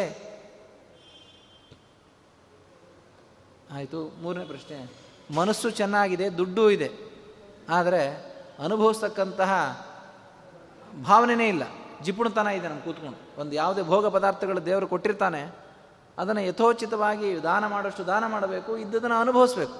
ಇಲ್ಲ, ಮುಂದಕ್ಕೆ ಬರುತ್ತೆ ಮುಂದಕ್ಕೆ ಬರುತ್ತೆ ಅಂತ ದುಡ್ಡು ಬಂದಂಗೆಲ್ಲ ಕೂಡಿಡೋದು, ಆ ಅಕೌಂಟಲ್ಲಿ ಕೋಟಿ ಕೋಟಿ ಕೋಟಿ ಕಟ್ಟಿ ಆಗಿರುತ್ತೆ, ಮನೇಲಿ ಮಾತ್ರ ಅನ್ನ ಸಾರು ತಿಂತಾ ಇರ್ತಾನೆ. ಹಾಗೆ ಮಾಡಬಾರ್ದು. ಮನುಷ್ಯನಾದವನು ಹಣವನ್ನು ಸಂಪಾದನೆ ಮಾಡಬೇಕು, ಮಾಡಿರತಕ್ಕಂಥ ಹಣದ ಅದು ಮನಸ್ಸಿಗೆ ಖೇದಕ್ಕೆ ಕಾರಣ ಆಗಬಾರ್ದು. ಆ ಥರ ಮನಸ್ಸಿಗೆ ಖೇದಕ್ಕೆ ಕಾರಣ ಆಗದೇ ರೀತಿಯಿಂದ ಮನೆ ವಾತಾವರಣವನ್ನು ಇಟ್ಕೊಳ್ಬೇಕು, ಆ ಇರತಕ್ಕಂಥ ಪದಾರ್ಥವನ್ನು ಉಪಮುಂಗಿಸಬೇಕು. ಹಾಗಾಗಿ ಅದನ್ನು ಕೇಳ್ತಾನೆ, ಸುಖಾನಿಚ ಅನುಭವಿಯಂತೆ, ಸುಖವನ್ನು ಚೆನ್ನಾಗಿ ಅನುಭವಿಸ್ತಾ ಇದೆಯಪ್ಪ? ಅಲ್ಲ, ಬೇಕಾದಷ್ಟು ಸುಖ ಅನುಭವಿಸ್ತಾ ಇದ್ರೆ ಮಾತ್ರ ಇನ್ನೊಂದು ಸಮಸ್ಯೆ ಬರುತ್ತೆ. ಏನು ಅಂದರೆ, ದುಡ್ಡಿದೆ, ಮನಸ್ಸು ನೆಮ್ಮದಿ ಇದೆ, ಸುಖ ಅನುಭವಿಸ್ತಾ ಇದ್ದೀವಿ ಅಂದರೆ ದೇವರು ಯಾರಿಗೆ ಬೇಕು, ಧರ್ಮ ಯಾರಿಗೆ ಬೇಕು? ಸಂಕಟ ಬಂದಾಗ ವೆಂಕಟರಮಣ. ದೇವರು ಧರ್ಮ ಅಂತ ಯಾವಾಗ ನಾವು ತಿಳ್ಕೊತೀವಿ? ನಮಗೆ ಸಮಸ್ಯೆ ಆದಾಗ ಆ ಸಮಸ್ಯೆ ಪರಿಹಾರ ಹೇಗಾಗತ್ತೆ ಅಂದರೆ ದೇವ್ರನ್ನ ಮೊರೆ ಹೊಂದಬೇಕು. ದೇವ್ರನ್ನ ಹೇಗೆ ಮೊರೆ ಹೊಂದಬೇಕು? ಅವನ ಸೇವೆ ಮಾಡಬೇಕು ಅಂತ ಆವಾಗ ನಾವು ಧರ್ಮವನ್ನು ಮಾಡ್ತೀವಿ. ಇದು ಲೋಕದಲ್ಲಿ ಕಾಣ್ತಾ ಇದೆ. ಅದಕ್ಕೆ ಅದೇ ಪ್ರಶ್ನೆ ನಾಲ್ಕನೇದಾಗಿ ಕೇಳ್ತಾರೆ, ಧರ್ಮೇಚ ರಮತೆ ಮನಃ, ಇಷ್ಟೆಲ್ಲ ಮಾಡ್ತಾ ಇದ್ರು ಕೂಡ ನೀವು ಧರ್ಮವನ್ನು ಮೀರಿಲ್ಲಲ್ಲ, ಧರ್ಮ ಮಾಡಬೇಕು ಅಂತ ಆಸಕ್ತಿ ಇದೆಯಲ್ಲ ನಿನ್ನ ಮನಸ್ಸಿಗೆ ಅಂದರೆ ಇದು ಸಮೃದ್ಧನಾದ ಒಬ್ಬ ರಾಜನಿಗಿರಬೇಕಾದ ಲಕ್ಷಣ. ಅರ್ಥವನ್ನು ಸಂಪಾದನೆ ಮಾಡಬೇಕು, ಮನಸ್ಸು ಕ್ಷೋಭರಹಿತವಾಗಿ ಇಟ್ಕೊಳ್ಬೇಕು, ಸುಖ ಭೋಗಭಾಗ್ಯಗಳನ್ನ ಅನುಭವಿಸ್ತಾ ಇದ್ದರೆ ಆವಾಗ ಆ ಬಂದಿರತಕ್ಕಂಥ ಪದಾರ್ಥಗಳಿಗೆ ಸಾರ್ಥಕ್ಯ. ಆಮೇಲೆ ಧರ್ಮವನ್ನು ಮಾಡ್ತಾ ಇರಬೇಕು. ಇದಿಷ್ಟು ಮಾಡ್ತಾ ಇದೆಯಪ್ಪ ಧರ್ಮರಾಜ ಅಂತ ಇಷ್ಟೆಲ್ಲ ಒಂದು 50-60 ಪ್ರಶ್ನೆಗಳು ಅಂದ್ಕೊಳ್ಬೇಕು. ಕೊನೆಗೆ ಧರ್ಮರಾಜ ಎಲ್ಲನೂ ನಿಮ್ಮ ಅನುಗ್ರಹದಿಂದ ಮಾಡ್ತಾ ಇದ್ದೇನೆ ಅಂತ ಮುಂದೆ ಹೇಳ್ತಾನೆ. ಇಲ್ಲಿ ಬರೀ ಪ್ರಶ್ನೆಗಳು ಮಾತ್ರ ಇದೆ. ಇನ್ನೊಂದು ಕೇಳ್ತಾರೆ, ಕಚ್ಚಿದ ಆಚರಿತಾಪೂರ್ವೈಹಿ ನರದೇವ ಪಿತಾಮಹೈಹಿ ವರ್ತತೆ ವೃತ್ತಿರಕ್ಷೀಣ ಧರ್ಮಾರ್ಥ ಸಹಿತಾನುಷು. ಧರ್ಮರಾಜ, ನಿನ್ನ ತಂದೆ ನಿನ್ನ ತಾತ ಅವರೆಲ್ಲರೂ ಕೂಡ ಯಾವ ರೀತಿ ನಡವಳಿಕೆ ಮಾಡಿಕೊಡ್ತಾಯಿದ್ರು? ಧರ್ಮಾರ್ಥಗಳು ಸರಿಯಾಗಿ ಇರಬೇಕು, ಧರ್ಮಾಚರಣೆ ಅನ್ನೋದು ಸರಿಯಾಗಿ ನಡಿಬೇಕು, ಅರ್ಥ ಅರ್ಜನೆ ಅನ್ನೋದು ಸರಿಯಾಗಿ ನಡಿಬೇಕು. ಆ ಧರ್ಮಾರ್ಥ ವಿಷಯಗಳಿಗೆ ಅನುಗುಣವಾಗಿ ತಮ್ಮ ನಡವಳಿಕೆಯನ್ನು ಅವರು ಇಟ್ಕೊಂಡಿದ್ರು. ಆ ರೀತಿ ಪ್ರಜೆಗಳನ್ನು ಅವರು ಪರಿಪಾಲನೆ ಮಾಡ್ತಾಯಿದ್ರು. ನೀನು ಹಾಗೆ ಮಾಡ್ತಾ ಇದೆಯಾ? ಅಂದರೆ ನಾವು ಜೀವನ ಮಾಡಬೇಕಾದ್ರೆ ನಮಗೆ ಮನಸ್ಸಿಗೆ ಬಂದಂಗೆ ಸ್ವೇಚ್ಛಾಚಾರವಾಗಿ ಜೀವನ ಮಾಡಬಾರದು. ನಮ್ಮ ಹಿಂದಿನವರು ಯಾವ ರೀತಿಯಾದಂಥ ಒಳ್ಳೆಯ ಮಾರ್ಗದಲ್ಲಿ ನಡೆದಿರ್ತಾರೆ ಅದನ್ನು ಅಳವಡಿಸ್ಕೊಂಡು ಹೋಗಬೇಕು. ಇಲ್ಲ, ಇವತ್ತು ನನಗೆ ನಮ್ಮ ಇವತ್ತಿನ ಕಾಲದ ಸಮಸ್ಯೆ ಏನು ಅಂತಂದರೆ, ಹಿಂದೆ ಸಣ್ಣದಾದಂತಹ ಹಣದಲ್ಲಿ ಎಲ್ಲರೂ ಬದುಕ್ತಾಯಿದ್ರು, ಎಲ್ಲರಿಗೂ ಮಿತವಾಗೇ ಬರ್ತಾಯಿತ್ತು. ಹಾಗಾಗಿ ಧರ್ಮ ಕಾರ್ಯಗಳಲ್ಲಿ ಆಸಕ್ತಿ ಚೆನ್ನಾಗೇ ಇರ್ತಿತ್ತು. ಮಧ್ಯದಲ್ಲಿ ಯಾವುದೋ ಒಂದು ಸಾಫ್ಟ್ವೇರು ಅದು ಇದು ಅಂತೆಲ್ಲ ಕ್ರಾಂತಿ ಆದ ಮೇಲೆ ನಮಗೆ ಎಷ್ಟು ಬೇಡವೋ ಅಷ್ಟು ಹಣ, ಒಬ್ಬೊಬ್ಬರಿಗೆ 1,000-2,000 ಸಂಬಳ ನೋಡೋ ಜಾಗದಲ್ಲಿ 1,00,000-2,00,000 ನೋಡ್ತಕ್ಕಂಥ ಸಂಬಳಗಳು ಬಂದವರಿಗೆ ತಲೆ ಕೆಟ್ಟು ಹೋಗಿದೆ. ಇಷ್ಟು ದುಡ್ಡುಗಳು ಬಂತು ಅಂತಂದರೆ ಧರ್ಮದ ಬಗ್ಗೆ ಆಸಕ್ತಿಯಲ್ಲಿ ಉಳಿತದೆ. ಅವರು ಆ ದುಡ್ಡಿನ ಜೊತೆಯಿಂದ ಆ ರೀತಿ ದುಡ್ಡು ಪಡೆದು ಅಧರ್ಮ ಮಾಡ್ತಕ್ಕಂಥವ್ರು ನೋಡಿ ಅಲ್ಲಿಂದ ಆಕರ್ಷಿತರಾಗ್ತಾರೆ. ಹಾಗಿದೆ ಇವತ್ತಿನ ಕಾಲದಲ್ಲಿ. ಆಕರ್ಷಿತರಾಗಿ ಧರ್ಮ ಮಾರ್ಗವನ್ನು ಬಿಡ್ತಾ ಇದ್ದಾರೆ. ಇದು ಆಗಬಾರದು. ಅದಕ್ಕೋಸ್ಕರ ಧರ್ಮರಾಜನ ಕೇಳ್ತಾ ಇದ್ದಾರೆ, ಏನಪ್ಪ ನಿಮ್ಮ ತಂದೆ ತಾತ ಮುಂತಾದವರು ಹೇಗೆ ರಾಜ್ಯಭಾರವನ್ನು ಮಾಡ್ತಾ ಇದ್ರು, ಅದೇ ರೀತಿಯೂ ಮಾಡ್ತಾ ಇದೆಯಲ್ವಾ ಅಂದರೆ ನಮಗೆ ಎಷ್ಟೇ ಧನ ಕನಕಾದಿಗಳು ಬಂದರೂ ಕೂಡ ನಮ್ಮ ಹಿಂದಿನವರು ಏನು ಧರ್ಮಾಚರಣೆ ಮಾಡ್ತಾಯಿದ್ರು ಆ ಧರ್ಮಾಚರಣೆ ಮಾಡಬೇಕು, ದಾನಗಳನ್ನು ಮಾಡ್ತಾಯಿದ್ರು ದಾನಗಳು ಮಾಡಿಕೊಂಡು ನಾವು ಬದುಕಬೇಕು ಅನ್ನೋದು ಇದರ ಸಾರ. ಕಚ್ಚಿದರ್ಥೇನ ವಾ ಧರ್ಮಂ ಧರ್ಮೇಣ ಅರ್ಥಮತಾಪಿ ವಾ ಉಭೌವಾ ಪ್ರೀತಿಸಾರೇಣ ನ ಕಾಮೇನ ವಿವಾದಸೆ. ಮತ್ತೊಂದು ಪ್ರಶ್ನೆ, ನಾಲ್ಕನ್ನೂ ಕೇಳಿದರು. ಹಣ ಸಂಪಾದನೆ ಮಾಡ್ತಾ ಇದೆಯಾ, ಭೋಗ ಪಡ್ತಾ ಇದೆಯಾ, ಧರ್ಮವನ್ನು ಪಡ್ತಾ ಇದೆಯಾ ಅಂತೆಲ್ಲ ಏನು ಪ್ರಶ್ನೆಯನ್ನು ಮಾಡಿದರು. ಆ ಪ್ರಶ್ನೆಯಲ್ಲಿ ಎಲ್ಲ ಮಾಡ್ತಾಯಿದ್ದೀನ ಗುರುಗಳೇ ಅಂತ ಹೇಳಿ ಅದರಲ್ಲಿರೋ ಅವ್ಯವಸ್ಥೆಗಳನ್ನ ಮುಚ್ಚಿಟ್ಬಿಟ್ರೆ ಅದಕ್ಕೆ ಅವ್ಯವಸ್ಥೆಗಳನ್ನ ಕೇಳ್ತಾ ಇದ್ದಾರೆ. ಧರ್ಮ ಮಾಡ್ತಾಯಿದ್ದೀರಾ, ಮಾಡ್ತಾಯಿದ್ವಿ, ಬೆಳಗ್ಗೆ ಒಂದು ಸಂಧ್ಯಾನ ಮಾಡ್ತಾಯಿದ್ದೀವಿ, ಅಷ್ಟೇ ನಮ್ಮ ಧರ್ಮ. ಅರ್ಥ ಸಂಪಾದನೆ ಮಾಡ್ತಾಯಿದ್ದೀರಾ, ಮಾಡ್ತಾಯಿದ್ವಿ, ನಮಗೆ ಒಂದು 500 ರೂಪಾಯಿ ಸಂಬಳ ಬರ್ತಾ ಇದೆ, ಅದು ಉಪಯೋಗ ಇಲ್ಲ.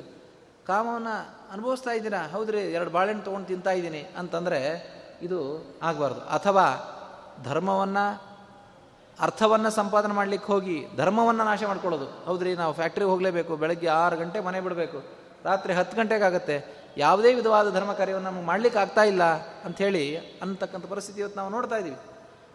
ಅರ್ಥವನ್ನು ಸಂಪಾದನೆ ಮಾಡಬೇಕು.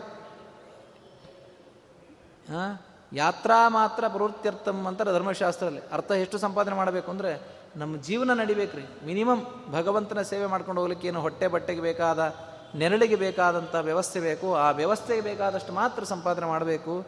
ಅದಕ್ಕಿಂತ ಹೆಚ್ಚಿನ ಸಂಪಾದನೆ ಮಾಡಿದರೆ ಅಲ್ಲಿ ಧರ್ಮ ಹಾನಿ ಆಗ್ತದೆ. ಆ ರೀತಿಯೇ ಮಾಡೋ ಪ್ರಸಂಗ ಬರ್ತದೆ. ಆದ್ದರಿಂದ ಧರ್ಮರಾಜನ ಕೇಳ್ತಾ ಇದ್ದಾರೆ, ನೀನು ಧರ್ಮ ಅರ್ಥ ಸಂಪಾದನೆ ಮಾಡಲಿಕ್ಕೆ ಹೋಗಿ ಧರ್ಮನ ಹಾನಿ ಮಾಡ್ತಾ ಇಲ್ಲ ತಾನೇ? ಎರಡನೇ ಪ್ರಶ್ನೆ, ಇಲ್ಲ ಕೆಲವೊಬ್ರು ಇರ್ತಾರೆ ಧರ್ಮವನ್ನು ಮಾಡಬೇಕು ಅಂಥೇಳಿ ಧರ್ಮದ ಬಗ್ಗೆ ತುಂಬ ಜಾಗೃತಿಯಾಗಿದ್ದು ಅರ್ಥ ಸಂಪಾದನೆ ಮಾಡಲ್ಲ.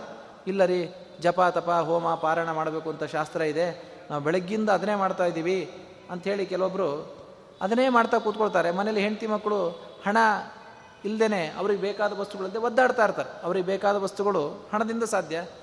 ಆ ಪೋಷಣೆ ಮಾಡ್ತಕ್ಕಂಥದ್ದು ಅವನ ಕರ್ತವ್ಯ ಇರುತ್ತೆ, ಆ ಕರ್ತವ್ಯ ಮಾಡೋದಿಲ್ಲ.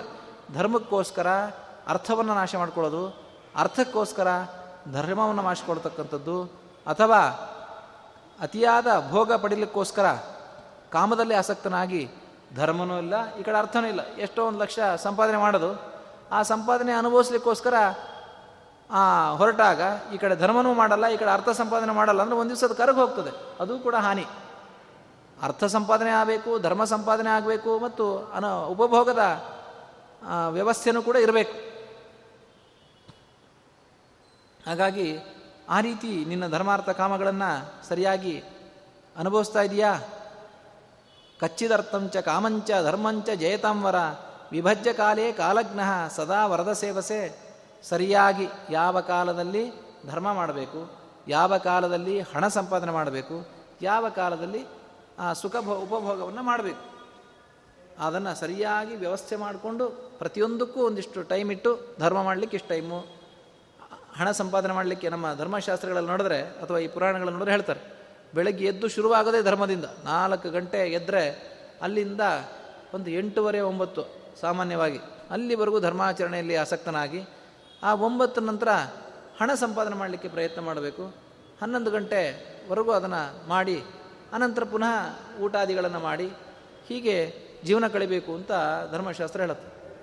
ಈ ರೀತಿ ಪ್ರತಿಯೊಂದನ್ನು ಕೂಡ ಧರ್ಮವನ್ನಾಗಲಿ ಅರ್ಥವನ್ನಾಗಲಿ ಕಾಮವನ್ನಾಗಲಿ ಆ ಕಾಲದಲ್ಲೇ ಸೇವೆ ಮಾಡಬೇಕೆ ಹೊರತು ಸಿಕ್ಕ ಸಮಯದಲ್ಲಿ ಅದನ್ನು ಸ್ವೀಕಾರ ಮಾಡಬಾರ್ದು. ಊಟವನ್ನೇ ಆಗಲಿ, ಸಾಯಂ ಪ್ರಾತರ್ ದ್ವಿಜಾತೀನಾಂ ಭೋಜನಂ ಶ್ರುತಿಯೋಜಿತಂ ಅಂಥೇಳಿ 2 ಹೊತ್ತು ಮಾತ್ರ ಊಟ ಮಾಡಬೇಕು. ಹಣ ಸಂಪಾದನೆ ಮಾಡಲಿಕ್ಕೆ ಅದಕ್ಕೊಂದು ಹೊತ್ತು ಅಂತಿದೆ, ಧರ್ಮ ಸಂಪಾದನೆ ಮಾಡಲಿಕ್ಕೆ 3 ಹೊತ್ತಿದೆ, ಆ 3 ಹೊತ್ತು ಧರ್ಮ ಸಂಪಾದನೆ ಮಾಡಬೇಕು. ಹೀಗೆ ಕ್ವಚಿತ್ ರಾಜಗುಣೈಷಡ್ಭಿ ಸರ್ವೋಪಾಯಾಂ ತಥೈವ ಚ ಬಲಾಬಲಂ ಚ ಸಮ್ಯಕ್ ಚ ಕಾರ್ಯಂ ಚ ದಶನಿವೇ ನಿಷೇವಸೆ. ಇದಿಷ್ಟು ಕೇಳಿ ರಾಜನಾದವನಿಗೆ ಏನಿರಬೇಕೋ ಆ ಪ್ರಶ್ನೆಗಳನ್ನು ಕೇಳ್ತಾ ಇದ್ದಾರೆ. ರಾಜನಾದವನಿಗೆ ಉಪಾಯಗಳು ಗೊತ್ತಿರಬೇಕು, 7 ಉಪಾಯಗಳು ಗೊತ್ತಿರಬೇಕು, 6 ಗುಣಗಳು ಅವನಲ್ಲಿರಬೇಕು. ಏನು? ಸಂಧಿ, ವಿಗ್ರಹ, ಯಾನ, ಆಸನ, ದ್ವಯೀಭಾವ, ಆಶಯ. ಇದು ಒಬ್ಬ ರಾಜನಾದವನು ಯಾರ ಜೊತೆಗೆ ನಾನು ಸಂಧಿ ಮಾಡ್ಕೊಳ್ಬೇಕು, ಯಾರ ಜೊತೆಗೆ ನಾನು ಜಗಳ ಮಾಡಿಕೊಳ್ಬೇಕು, ಯಾರ ಜೊತೆಗೆ ನಾನು ಆಸನ ಸರಿಸಮಾನಾಗಿ ನಾನು ಕೂತ್ಕೊಳ್ಬೇಕು ಇತ್ಯಾದಿ 6 ಗುಣಗಳನ್ನು ರಾಜನಾದವನು ತಿಳಿದಿರಬೇಕು.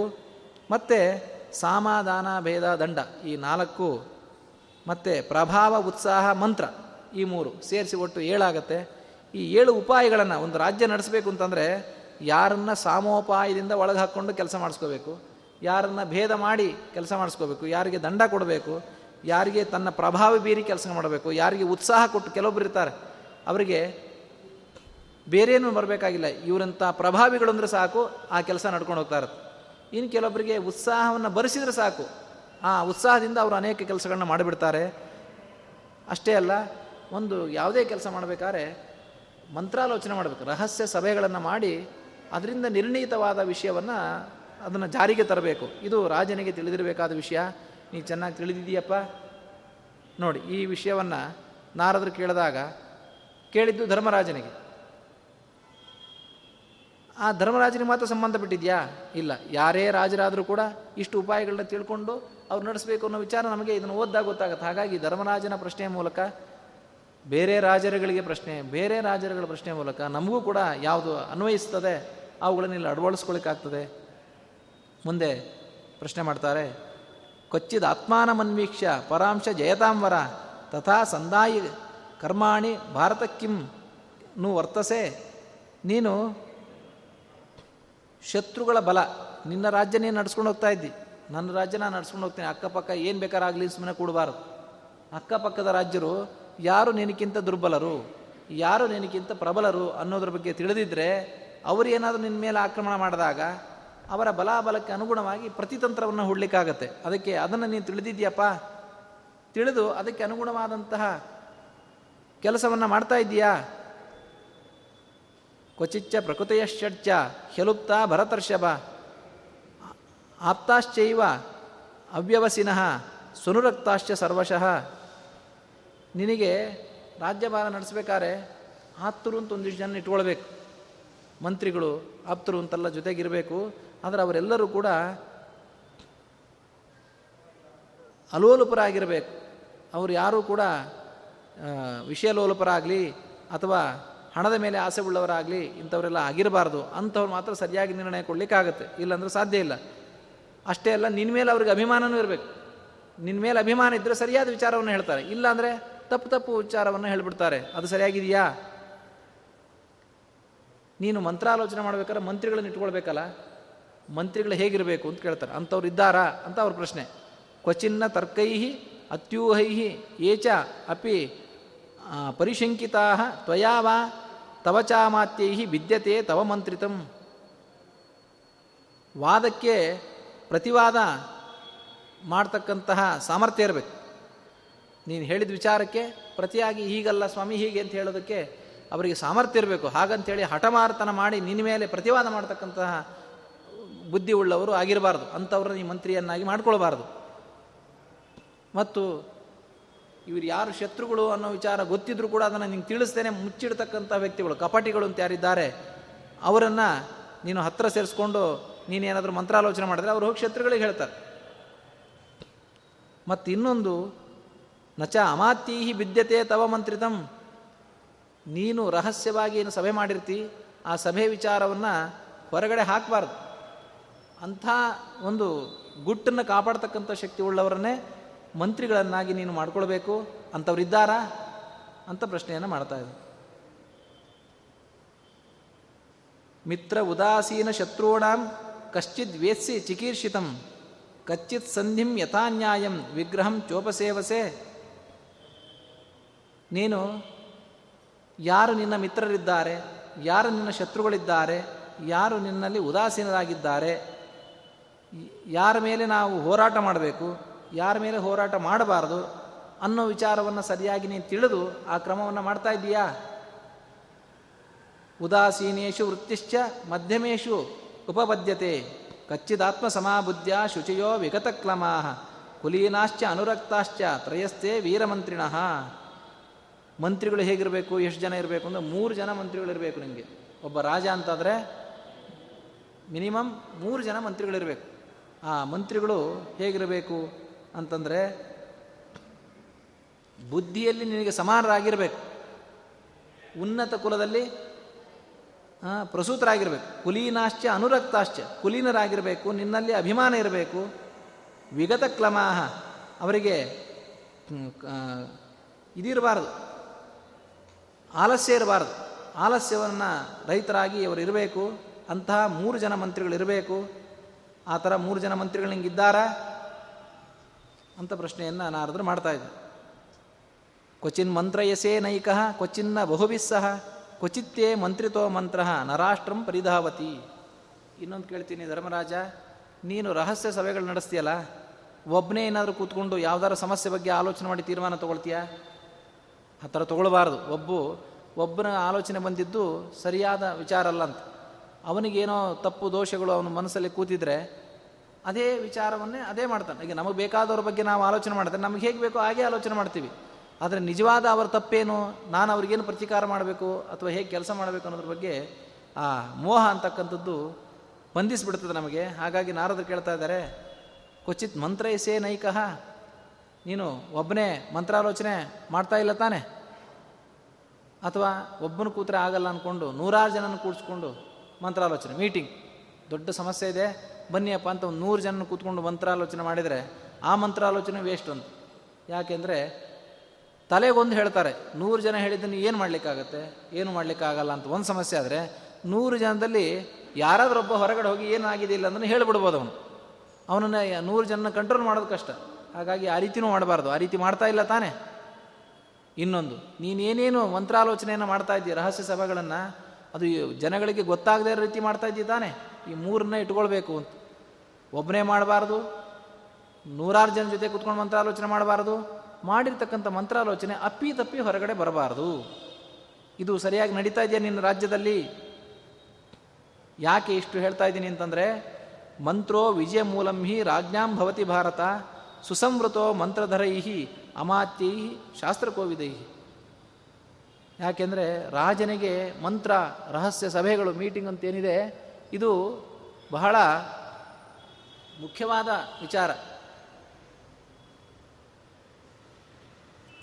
ಆದ್ದರಿಂದ ಆ ಮಂತ್ರಾಲೋಚನೆಯಲ್ಲಿ ತೀರ್ಮಾನ ಪಟ್ಟಿರ್ತಕ್ಕಂಥ ವಿಚಾರದಿಂದ ಒಬ್ಬ ರಾಜ ತೀರ್ಮಾನ ತೊಗೊಂಡ್ರೆ ಅದು ಸರಿಯಾಗಿರ್ತದೆ. ಹಾಗಾಗಿ ಶಾಸ್ತ್ರ ಕೋವಿದರಾಗಿರ್ತಕ್ಕಂಥ ವ್ಯಕ್ತಿಗಳು ಮಂತ್ರಾಲೋಚನೆಯಲ್ಲಿ ಭಾಗವಹಿಸಿ ಅಂತಹ ಮಂತ್ರಾಲೋಚನೆಯನ್ನು ನೀನು ಜಾರಿಗೆ ತಂದರೆ, ಆ ಜಾರಿಗೆ ತರೋವರೆಗೂ ಕೂಡ ಅದು ರಹಸ್ಯವಾಗಿದ್ದರೆ ಅದು ಮಾತ್ರ ವಿಜಯಕ್ಕೆ ಕಾರಣ ಆಗುತ್ತೆ. ಈಗ ಸುಮ್ಮನೆ ಅಂದ್ಕೊಳ್ಳೋದು, ಪರದೇಶದವರು ಆಕ್ರಮಣ ಮಾಡಿದರೆ ನಾವು ಇಷ್ಟು ಸೈನ್ಯವನ್ನು ತಗೊಂಡು ಆ ರಾಜರ ಮೇಲೆ ಹೋಗೋಣ ಅಂತ ಇವರ ಮಂತ್ರಾಲೋಚನೆ ಮಾಡೋದು, ಅದು ಗುಟ್ಟಾಗಿ ಇಡಲಿಲ್ಲ ಅಂತಂದರೆ ಪರ ರಾಜನಿಗೆ ಗೊತ್ತಾಗುತ್ತೆ. ಇವರು 1000 ಜನ ಕರ್ಕೊಂಬರ್ತಾರೆ ಅಂತ ಗೊತ್ತಾಗ್ಬಿಟ್ರೆ ಅವನು 2000 ಜನ ಕರ್ಕೊಂಬಂದ್ಬಿಟ್ಟು ಅವ್ನು ಜಯಿಸಿಬಿಡ್ತಾನೆ.